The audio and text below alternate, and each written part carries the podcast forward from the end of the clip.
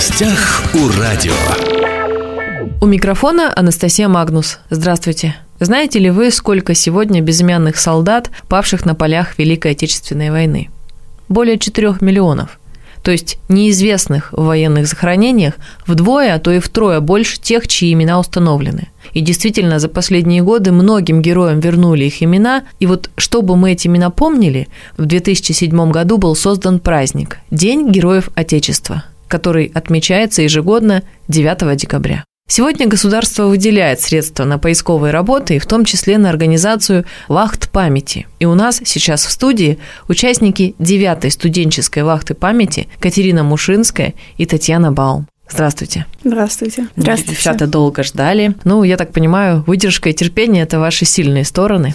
Вообще, когда занимаешься поисковыми работами, когда задача поднять павшего много лет назад солдата, это невероятный труд, тяжелый, физически и морально. Давайте первым делом расскажем, когда и куда ездили. Мы принимали участие в 9-й межрегиональной студенческой вахте памяти, которая проходила с 8 по 22 октября 2023 года в хуторе Вертячий Городищенского района Волгоградской области. Далеко. Да, здесь собрались 70 участников из 19 регионов нашей страны для того, чтобы заниматься подъемом бойцов Красной Армии, погибших во время Сталинградской битвы. Девчонки, вы не обидитесь, если я спрошу, как так девушки такие все-таки поднять мертвого бойца? Это тяжело. Когда речь заходит о людях, которых, как мы узнали потом, просто сбрасывали в яму, никак не помечая о том, кто здесь захоронен, вообще что случилось с судьбой этих людей, ты начинаешь задумываться о том, что как-то несправедливо получается. И когда мы приезжаем на места, ну, нам отмечают точки, мы копаем, доходим до останков, по телу просто мурашки. Когда ты начинаешь осознавать, что здесь были просто скиданы люди, никак не помечены женщины нигде, и ничего о них более неизвестно,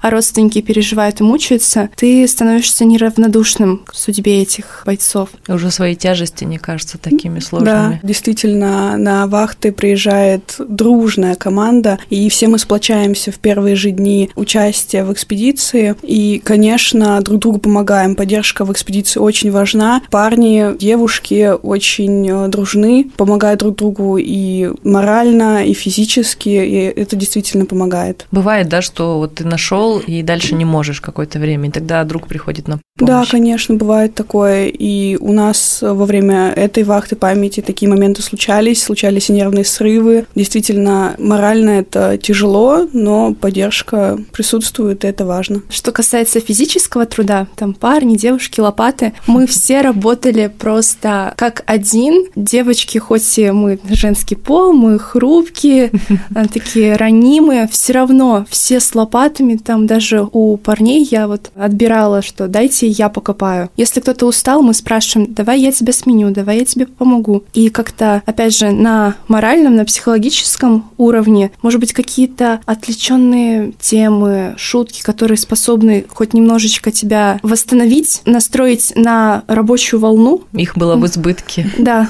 Но вы вообще очень веселые ребята, когда мы приезжаем на Волочаевскую сопку, где постоянно теперь, ну, такая база волонтерская, и проходят, особенно в теплое время, разные встречи, фестивали исторические, вечно хохот стоит, и при этом эти ребята делают ну, невероятно важную историческую работу, и при этом эти ребята часто школьники и студенты. И вот тут вопрос, это контингент присутствующих. Вы сами студентки. Да. То есть вам угу. около 20. 18. 19. И получается, все ваши там коллеги, товарищи, они вот от 16 до 25? Ну, нет. На вахте памяти были ребята и студенты, конечно, это студенческая вахта памяти э, в возрасте от 18 до 28-29 лет. Были чуть старше люди, которые приезжали вне квоты просто по собственному желанию, оплатив проезд за свой счет угу. и приехав, желая принимать участие в важном деле. Здорово. Ну, с одной стороны, очень отрадно, что молодежь уже такая осознанная, потому что я представляю, сколько, вспоминаю, сколько у студенчества соблазнов куда-то поехать, mm-hmm. а тут вот свободное время.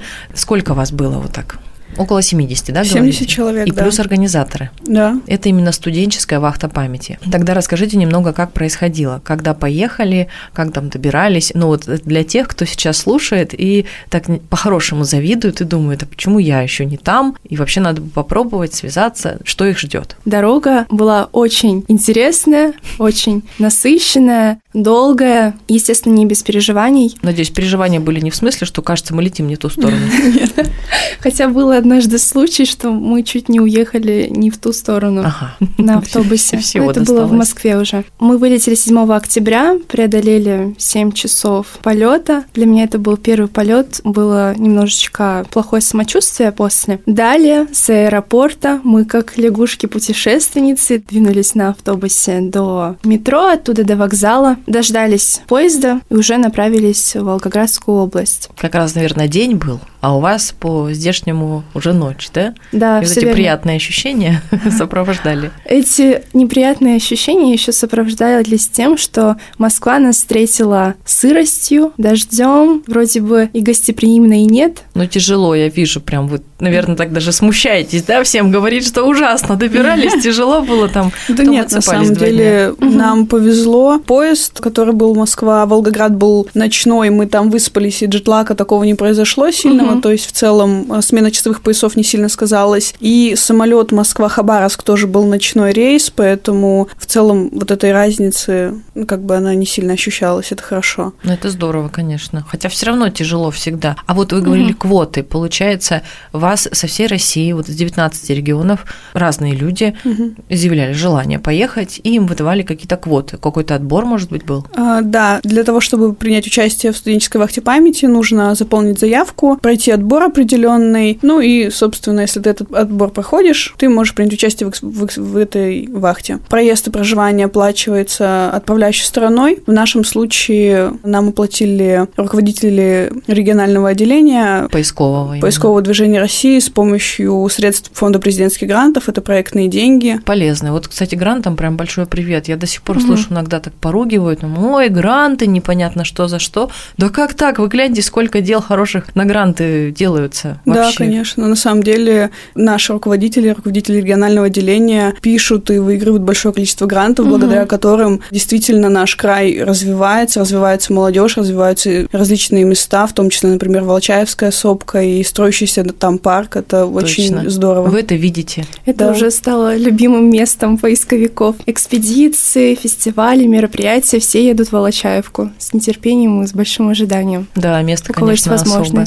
Слушайте, ну сколько вас было из Хабаровского края? С нашего Хабаровского края, с э, региона, был самый большой набор. Даже вот у нас девочка с Приморского края, с Еврейской автономной области ездила. По чуть-чуть, по двое, по трое, да, бывало, или даже по одному? Из Татарстана очень большая делегация была, по-моему, 11 человек. Их из Екатеринбурга большая делегация. Ну, как бы, где-то по два, по три человека от отряда было, конечно. Тот момент, что изначально Хабаровскому краю предоставлялось меньше мест. Но так как наши руководители, они горой за нас, то был поставлен, так скажем, ультиматум. Либо едут все, либо никто. Поэтому руководители с той части договорились. Приняли ультиматум. Да, Так, ну вот мы поговорили о такой части более конкретной. Сейчас, наверное, о самом-самом. Что нашли? Кого нашли? Мы работали на месте госпитального захоронения 24-й и 65-й армии, которые участвовали в Сталинградской битве и освобождали хутор Вертячий от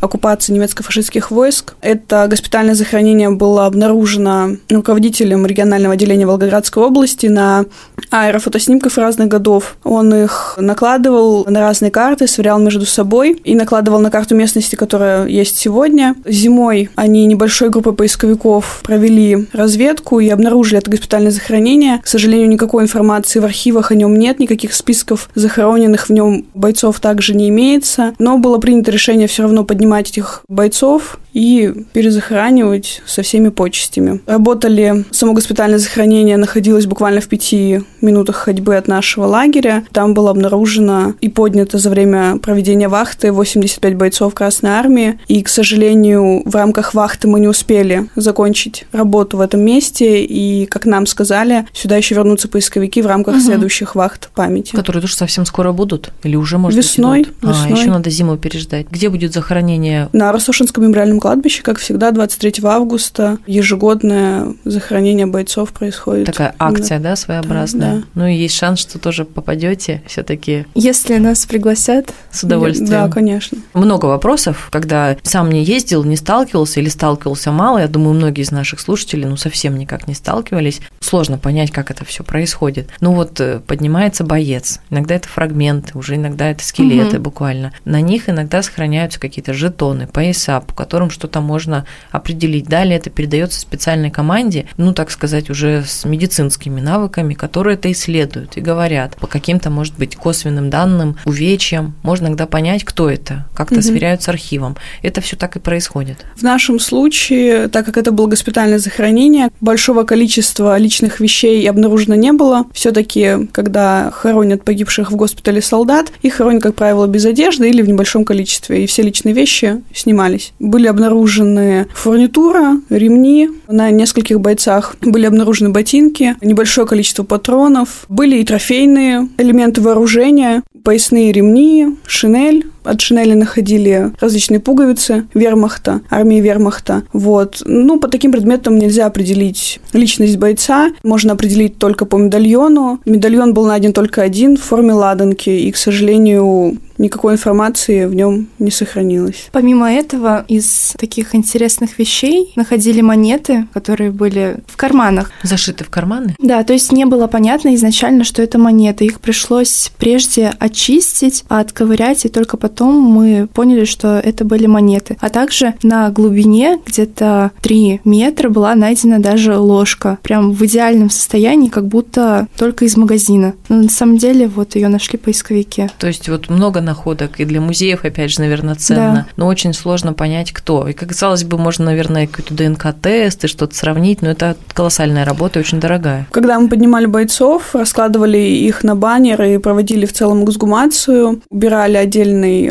zip-пакет, первый и второй шейный позвонок каждого бойца для того, чтобы отправить их на ДНК-экспертизу, она будет сделана. А также у нас был поисковик, который занимался антропологической угу. работой, фотографировал черепа в анфас, в профиль и так далее, для того, чтобы в будущем, возможно, если это получится, восстановить благодаря специальным программам примерно как выглядел боец, лицо этого бойца, потому что сейчас, благодаря таким снимкам, также можно определить личность. Понятно. Очень большая, очень сложная работа, безумно интересная, важная. Вообще вот вы такие молодцы, наверное, сейчас самое время сказать, как много и как важно, вот, что вы приходите, рассказываете, делаете это. Всем вашим ребятам огромный поклон, привет, всякие похлопывания по плечам. Ну и говорю пока до встречи в эфире, надеюсь, что через некоторое время через полгода, год снова встретимся. Может быть, вы уже будете руководителями какой-то новой экспедиции. Ну, может быть, не через год, так через два. И вы расскажете, куда ездили и что нашли. Ну и что стало с теми бойцами, кого уже нашли. И, может быть, кто-то из них теперь вернул имя. Да, спасибо большое. Благодарим за приглашение. В гостях у нас были волонтеры поискового движения, участники 9 студенческой вахты памяти Катерина Мушинская и Татьяна Баум. Меня зовут Анастасия Магнус. До встречи в эфире. В гостях у радио.